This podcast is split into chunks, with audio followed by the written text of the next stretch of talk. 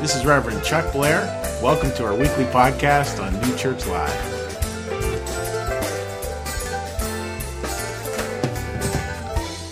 So yeah, today we're talking about again, like what does it mean to take flight? What does it mean to have things sort of come alive in your life? And, and I think we all have this tender part. I mean, the whole, the whole basic premise of this service is we all have this tender part of our heart that we really, really want to come alive. I mean, just to give you an example, you know, I was talking to one parishioner right before, and I was talking about this tender part, and she's like, wait, Chuck, hold on a second. And she busts out a picture of her grandchild. Like, of course, that's, that's that tender part that we all have and we all can share. Now, it's part within this context of this series, construct, deconstruct, reconstruct. Let's say those three together. Construct, deconstruct, reconstruct. Each part has a lot of good things to it. Like, there's the construct part, which is, which is nice. You know, that's, that's kind of a time of, of certainty where we've put it together. We have all the answers. Life is good. Now, for those of you who are unaware, having all the answers lasts for about five minutes. And then the tech part comes apart. Something happens, right? The construct part inevitably will shift. And then we end up in a deconstruct part. Now, we all want to hurry up. Like for me, I'm saying, Lord, I'm fine with the construct. I love the reconstruct. Not so excited about the deconstruct. I want to kind of do a fast trip right across, sort of a jump. Because the reconstruct part is exciting. It's a part where new stuff comes alive. It's, it's where we start to see the opportunities in life before us. It's, it's a very exciting time. But the deconstruct, fun, yes or no? No, it's not a terribly fun time. It can be challenging. It can be time of a great deal of fear and worry, uncertainty. Uh, loss in all kinds of forms can take place there. Sometimes the loss of people we love, sometimes the loss of a job, sometimes the loss of a marriage, sometimes loss of faith. All those things can come together and can create deconstruction. You know, deconstruction, sometimes it occurs, not all the time, but sometimes it's, it the, it's those moments where your life was one second before the phone call and then another after the phone call. That's how you probably know you're in a deconstruct time period. And what we hope is by the end of this series and by the end of this service that you get, yeah, God kind of holds it all. It's hard, it's challenging, and God is there too. God is there as well. Now, to get started on this journey of construct, deconstruct, reconstruct, I want to talk for a minute about that tender part here. And take a look at this question up here, folks. What do you imagine other people's souls or even your own soul, your soul yearns for? So think to that tender part. Think to that yearning that you have. That, that deep part, you know, that you have. And, and what does your soul yearn for? And what do you think other people's souls yearn for? That precious part of them. Angela's going to be writing them down here on the board, on a, on a whiteboard, and then I'm going to be coming around and, and asking you to say it. So I'm going to ask for some volunteers here who'd like to share, and you can just raise your hand and just say, hey, this is what I yearn for, or this is what I imagine other people yearn for.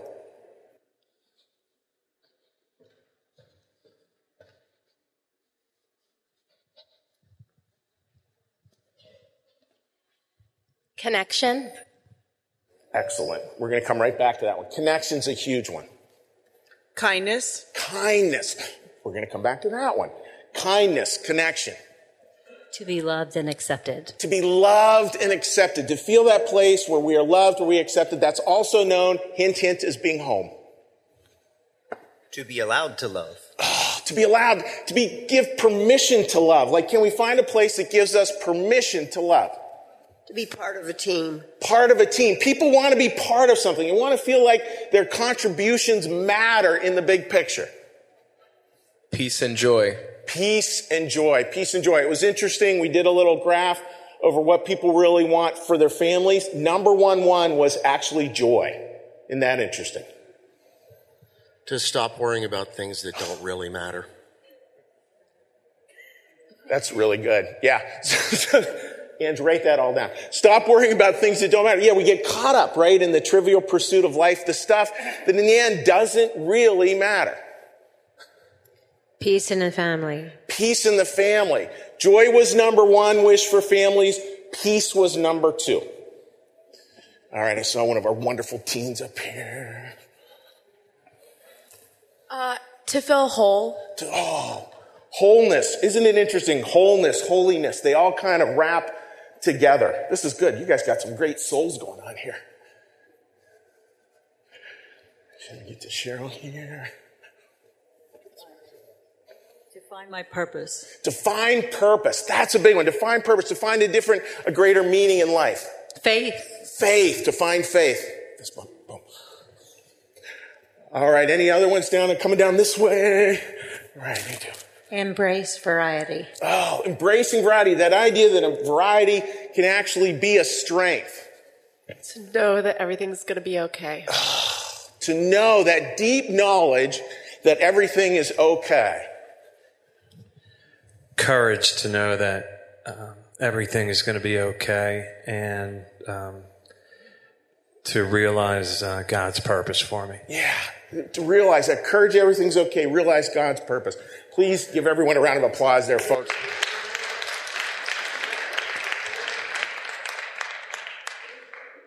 So that's, that's a wonderful list. And I think as we go through this, we have to keep that in mind that that really is what's true. You know, we all share that. Appearances to the contrary. It's easy to think that, well, that's just me. No, we all heard it, right? We all recognize it. I, I was thinking when Allie said hers, it's one that I like to share a lot. We have a lot of young families here today. And this one author was saying, what is it that we know the most? And what we know the most, so you've heard me say this before, what we know the most is what parents tell their kids anytime there's a thunderstorm. And the kid comes in, creeping into the bedroom at 2 a.m., snuggles in the most protected geography in the world, which is the space between mom and dad, says they're terrified. And what do mom and dad always say? What do they say? It's going to be okay. It's going to be okay. It's going to be okay. That's part of being able to hold this whole process. So I want to take that, I want to take what Angela's written here, these things, and I want to say, all right, let's look at a Bible story that talks about releasing those things, freeing those things, allowing those things to come into being. Because maybe, folks, that's what the deconstruction phase is all about. There is obvious loss in a deconstruction phase. And I think being able to say, yeah, I, am losing this, this, and this, saying that, acknowledging it, grieving it. And my experience is this too. That even in really hard circumstances, God's economy, in ways I can't figure out, in ways that sometimes take decades, sometimes maybe hundreds of years, sometimes maybe lasting well into our time in heaven, is really about freeing us and freeing those things. Yes, loss, but a preciousness, a preciousness being opened as well, deep in our hearts. Now, a story I want to share with you that kind of gets to that is this, is this story about Jesus and the money changers. Now, again, we got a lot of people come from a lot of different Christian perspectives. Some come from many different perspectives. I thought New Church Live, I was listening this morning to NPR and they were saying, boy, you know, interfaith dialogue's a really good thing. Well, welcome to New Church Live. It's interfaith dialogue in here, folks. Because we have so many different perspectives. So if you don't know about that story, it's a story about Jesus and it's, it's one of the few times in the Bible where he gets mad. He not only gets mad, he gets furious. Now, the way the story, to, to set up the story here, you have to picture a big giant temple.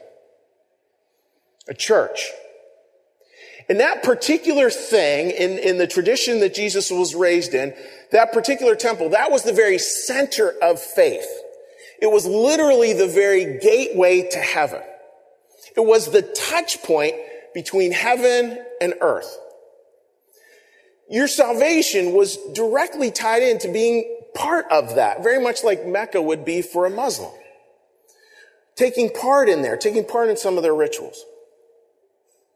So, so picture that. Picture this big, beautiful stone temple. The only part left of it is called the Western Wall. Those of you are history geeks like me, if you want to know.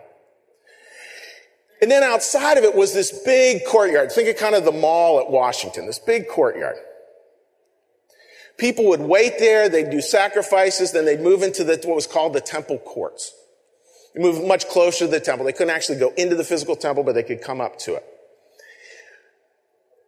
In between the temple and the people, see it here and here, in between the temple and the people, you had a line of kiosks of people selling sacrifices.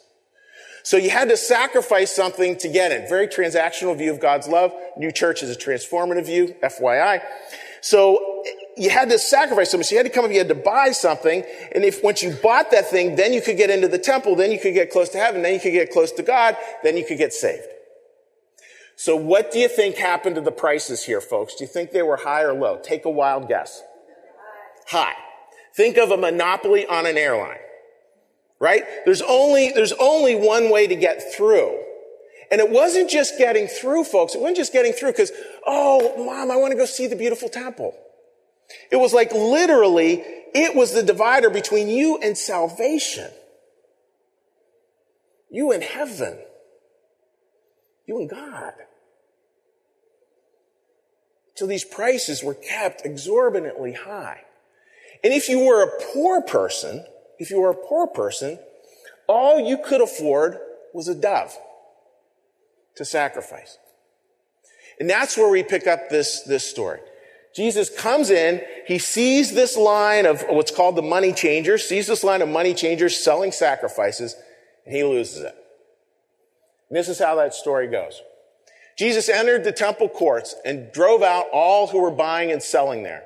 He overturned the tables of the money changers and the benches of those selling doves. So he comes in, he throws out, and, and you know, as a, as a young man, and for most of my life up until I started this sermon, you know, I thought the story was all about the money changers. It's all about the money changers. Like, that's about these rotten, horrible people. And then like, no, it's gotta be more to it than that. Jesus doesn't spend a lot of time with anger. And he doesn't spend a lot of time making people wrong, which makes him different from me. Maybe the stories about these doves. Maybe these stories, stories about these doves. Because isn't it fascinating? Isn't it fascinating, folks? For those of you who are aware of the Bible, not everybody is, but, but earlier in this book, this book of Mark, there's this beautiful line about doves. Now take a look at this picture here of doves. When you look at that picture of a dove, doves had shown up before in this story. And when you think about these stories, like, like you really have to put yourself in it. This is where I get so excited about the Bible because I think it's, it's fascinating. These, as I've said many times in here, these were oral traditions. So people would have had this book and they literally, it's more like a pamphlet actually, and they would have read through the whole thing. So when you're hearing something being read, you really pay, at least for me, I really pay much closer attention to it. Now when we preach, we just pick this story, this story, this story, so we never see the continuity between the stories. But this is a story where there's definite continuity between them. Definite continuity. And this is where we see that. Beautiful continuity. This is Jesus being baptized. As soon as Jesus was baptized, he came up out of the water. At that moment, heaven opened. And the Spirit of God, you're going to say the word dove when I point, it, point to you. The Spirit of God descending like a, descending like a dove and lighting on him. Beautiful image there of here, just a few chapters earlier. They would have heard this part of the story maybe 15 minutes before. Of, yeah, then he, then he took him out in the wilderness in the temple. They took him out to the wilderness and they, they baptized him there. And then he came out and, and a dove came down. And then God's voice said, not, this is a rotten sinner. God's voice said, this is my beloved. Starting to see it.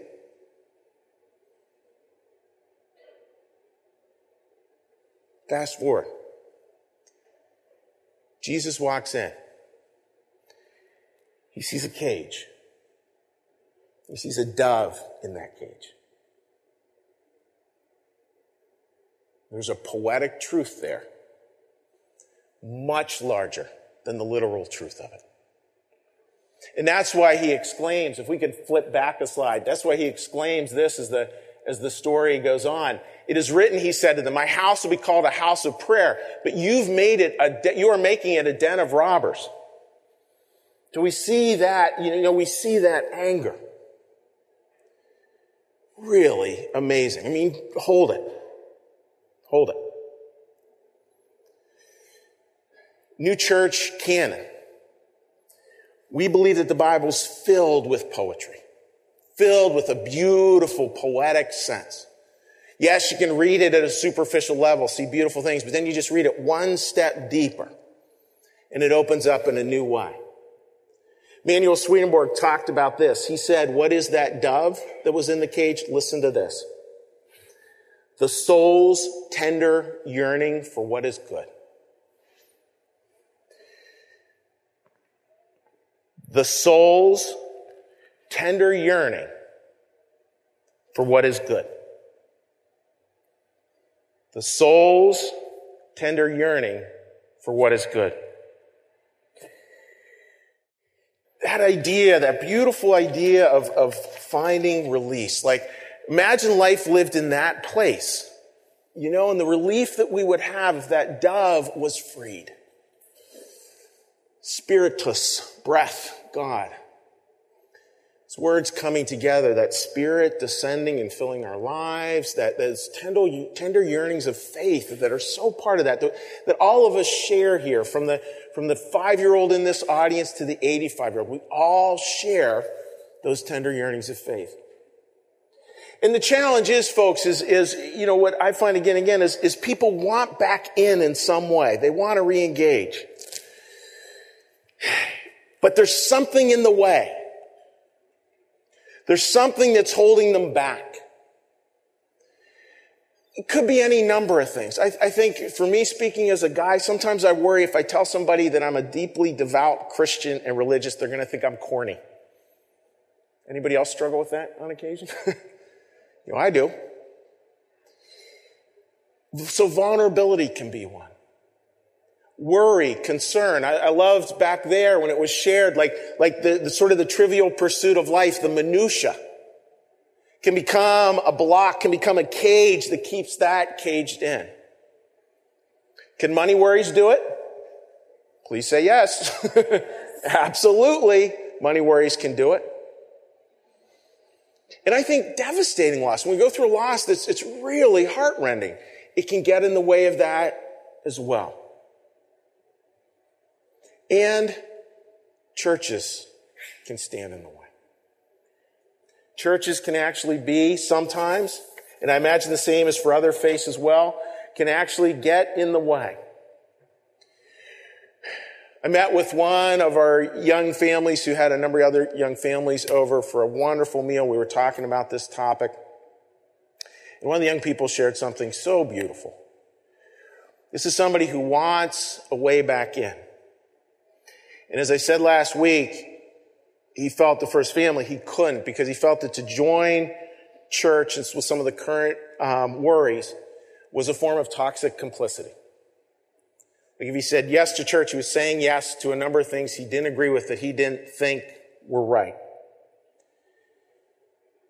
And he said he still sings church songs to his kids at night.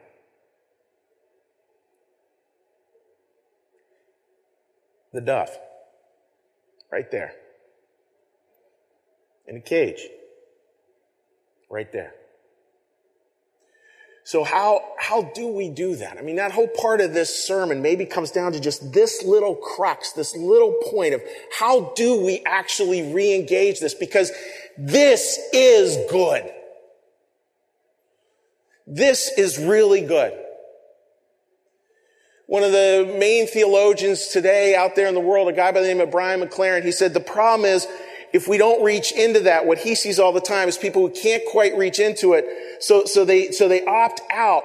And he said, no problem with opting out. Like if that's the call you feel you have to make to survive, for your soul to survive, get it. But this is what he said. And I thought, man, it, it, it like rings in my ear. Like, yeah, you know, that's something for me to think about. Oftentimes when we opt out.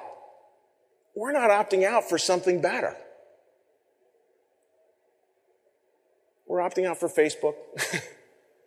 We're opting out for what he called benign consumerism. In other words, we'll just go about our lives doing our things, but we're just going to do it with a smile on our face. But nothing's changed. Nothing's transformed. The world has not taken a step forward. And we have not become agents of joy, of peace, of healing. So that's something I think I know I need to think about, and I think that's something we all need to sort of have in our lives. When we opt out, are we opting out for something better? Or are we just opting out? Or are we just opting out? Because this matters. This matters, and it matters that we find ways to free it. Now, the good news slash bad news or bad news slash good news, not quite sure how to put it, is I really do believe this. I believe in my soul that God will deconstruct anything that gets in the way, as it says up there in the top left, that gets in the way of connection. Eventually those things go. It doesn't happen in one year or two years. Oftentimes it's decades. I, I think, for example, of Eva Kor. How many of us got to hear Eva Kor two years ago? Holocaust survivor. Eva Kor had this, this rage within her. She had seen her, her, her family killed. She lost her sister because her sister had been experimented on, had medical issues that eventually cost her sister her life. And she's in her fifties, you know, 40 plus years after these events. And she finally realized like something needed released. And the only way to do that was forgiveness. That's powerful stuff. That's God's time. See, love and slowness go together. I'm going to come back on this. It was such a good point. I, I want to talk about it again. I'm actually going to do a whole sermon on it because I thought it was so good. We walk, excuse me, Christ walks at three miles per hour. We walk at six. And that's the challenge. We're going so fast that we, we don't sort of slow down enough to find this ability to connect, to allow God to do his work to free these things. And that's what deconstruction, I think, a lot of the time is doing. It's actually freeing something. Even in folks' really hard services, like more than once, I've, I've seen, been as a pastor in circumstances that were just heartbreaking, just like took my breath away heartbreaking. Like literally, and I don't mean this sacrilegiously, literally like, oh my God. More than once. And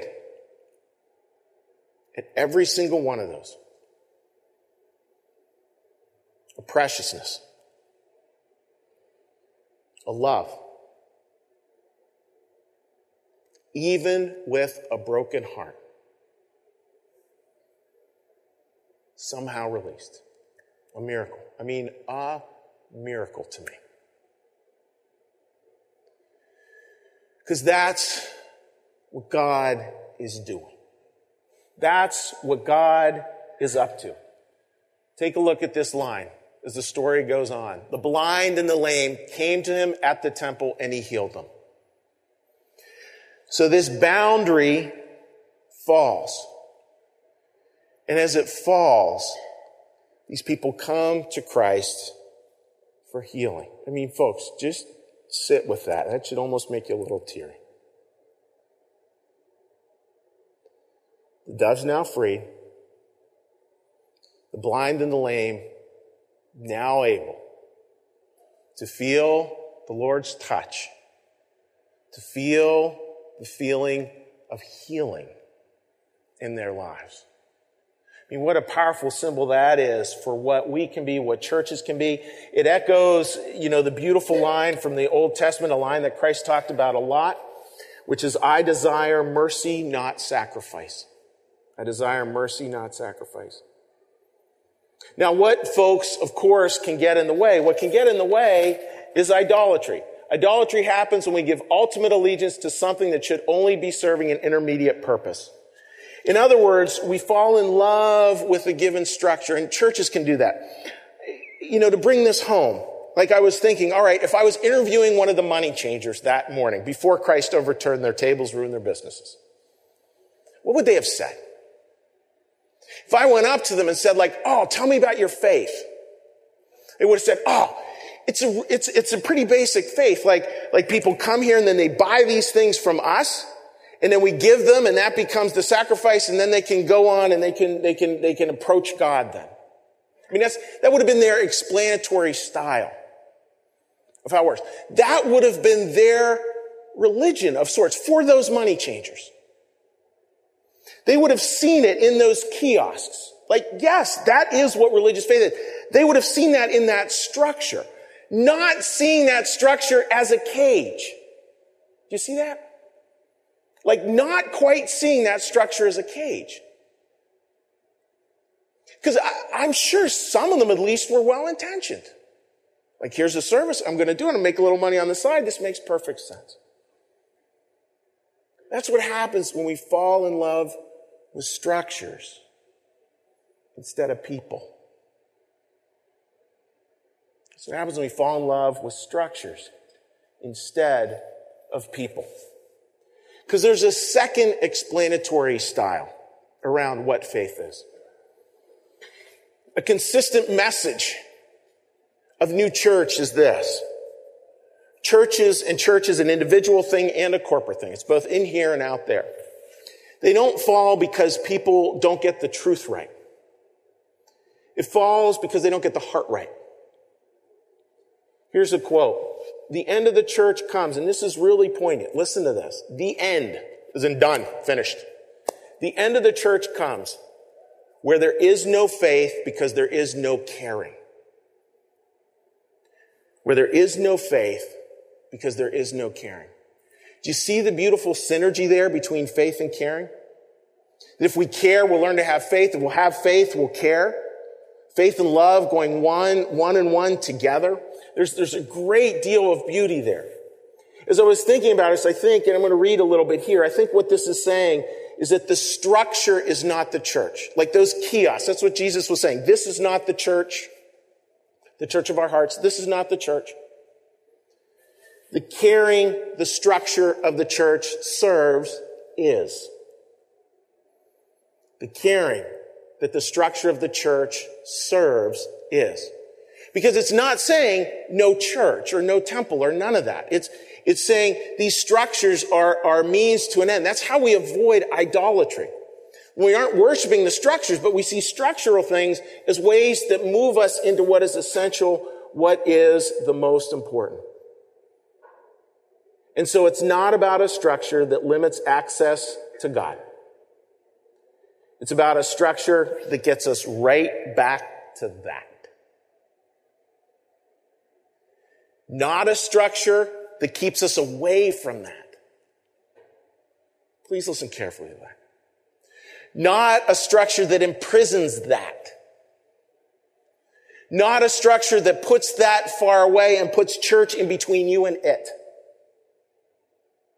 But a structure that hand to hand goes, I'm going to help you. We're all in it together. I need help. You need help. We're all in it together. It's one to another. That is re-engage. Could I please get a little amen? amen. Like that's what re-engaging is. That's why re-engagement matters. As we start to create those human chains of love that can connect to that in churches and synagogues and temples and mosques, all kinds of beautiful organizations can be part of that, part of that release.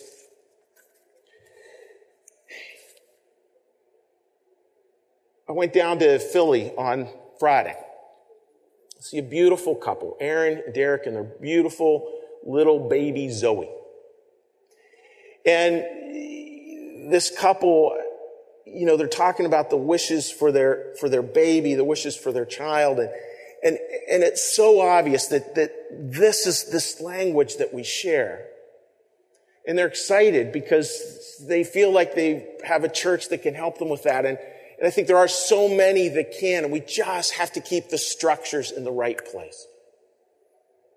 So we're constantly looking at this re-engaging because when that dove gets released, it's incredibly beautiful. Where we see caring coming to the forefront. And, and church is a way to support that. Wow, what a beautiful way to re-engage.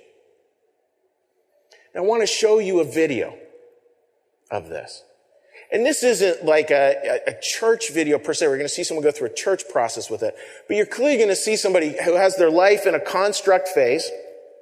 And then they go through a deconstruct phase. This one around, around a, a medical condition, actually. And then you're going to see a reconstruct that happens on the back end. And I want you paying attention to this line. At the end of the video, the young man says, we all get one gift. The same gift. I want you to look at this video. Just for yourself, think, what is that gift? Take a look.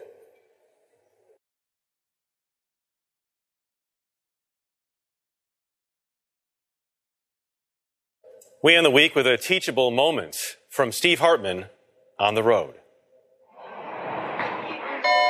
A good teacher will do almost anything for a student. All right, so we're good so far. But few have gone so far as Donna Hoagland, teacher at Marsh Pointe Elementary in Palm Beach Gardens, Florida. Not too tooth. it all started when Donna noticed a change in one of her fourth graders, Troy oh, Volk. Look. And it did affect his morning behavior. You know, he was just shut down at times. She suspected there was a reason. She suspected there was something going on. So she asked me if anything had changed at home. This is Troy's mother, Anahita. She told Donna the truth that for the past year she's been in stage five kidney failure. You okay, babe? Pain. She has this severe pain almost daily. And because she has a rare blood type, the odds of finding a kidney donor are slim. When my parents told me about the kidney failing stuff, I was getting a little down. What was your worst fear? My mom not getting a kidney ever. As you can see, Troy has tried to keep a brave front. I can't believe it. Fortunately, he found a friend in Donna. I really just hate it. No, buddy. She's been there for him every step of the way. To think what he must go through, seeing his mom being sick all the time, that's not fair. And you felt like you could fix that. I can. Turns out Donna has the same rare blood type. So, unbeknownst to Troy's family, she spent months researching how to become a kidney donor and then called up Anahita for the best parent teacher conference of all time. I'm like, what are you talking about? She turns around and she's like, we're a match. How do you say thank you? You can't. You really can't. The transplant happened over Christmas break, and today everyone is doing well. Donor, recipient, and the boy they both cherish. The one thing I love about my mom's kidney transplant What's that? is that we all get a gift. The same gift. It's not a gift that can be wrapped in a present. It's like a miracle. A perfect match is a miracle. Of course, the other miracle is Donna and teachers like her. What's up? Who love our children as their own. Cheers for mommy's new kidney. No, they don't all give up their kidneys, but make no mistake, teachers save us parents every day. Steve Hartman, on the road in Palm Beach Gardens, Florida. That they do every day.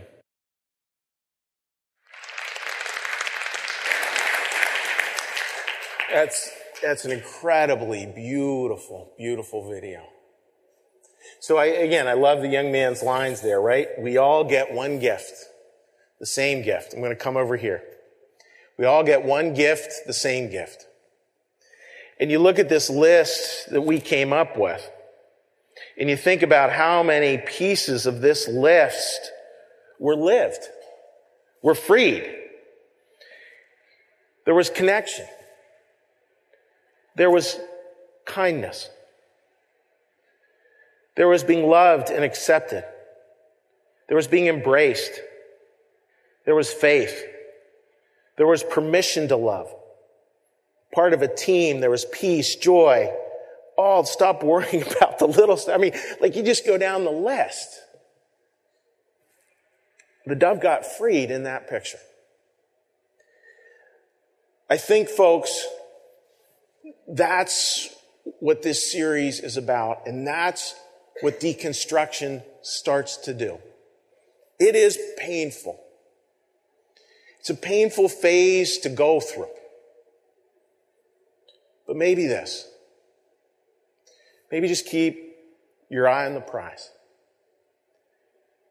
Keep your eye on where God's going. Keep your eye on what in the end is true. Amen. What I want to do now is I want to close with a prayer. You'll have the opportunity to say your own prayer or the Lord's Prayer as you know it, or just have a moment of quiet reflection. Then we're going to do the last song. And I'm really going to ask, I love this last song. I love it. It's I'll Fly Away, which is a great song. All right? I would ask you if you want to stand up and sing that song with the band, you're more than welcome to. It's a great, again, a great way to end. And then, of course, we're going to end after that with the Eagles fight song because we have to. All right? So please join me in a prayer. Lord, thank you for your presence here among us. Thank you, Lord, for holding us in this process of construct, deconstruct, reconstruct. Help us, Lord, when we sit in that place of deconstruction, just to sit with a tenderness, with a quietness, with a gentleness, even with hearts broken. Allow us to be there, Lord. And allow us, Lord, to always remember that someday, someday soon, we too will fly away. Amen.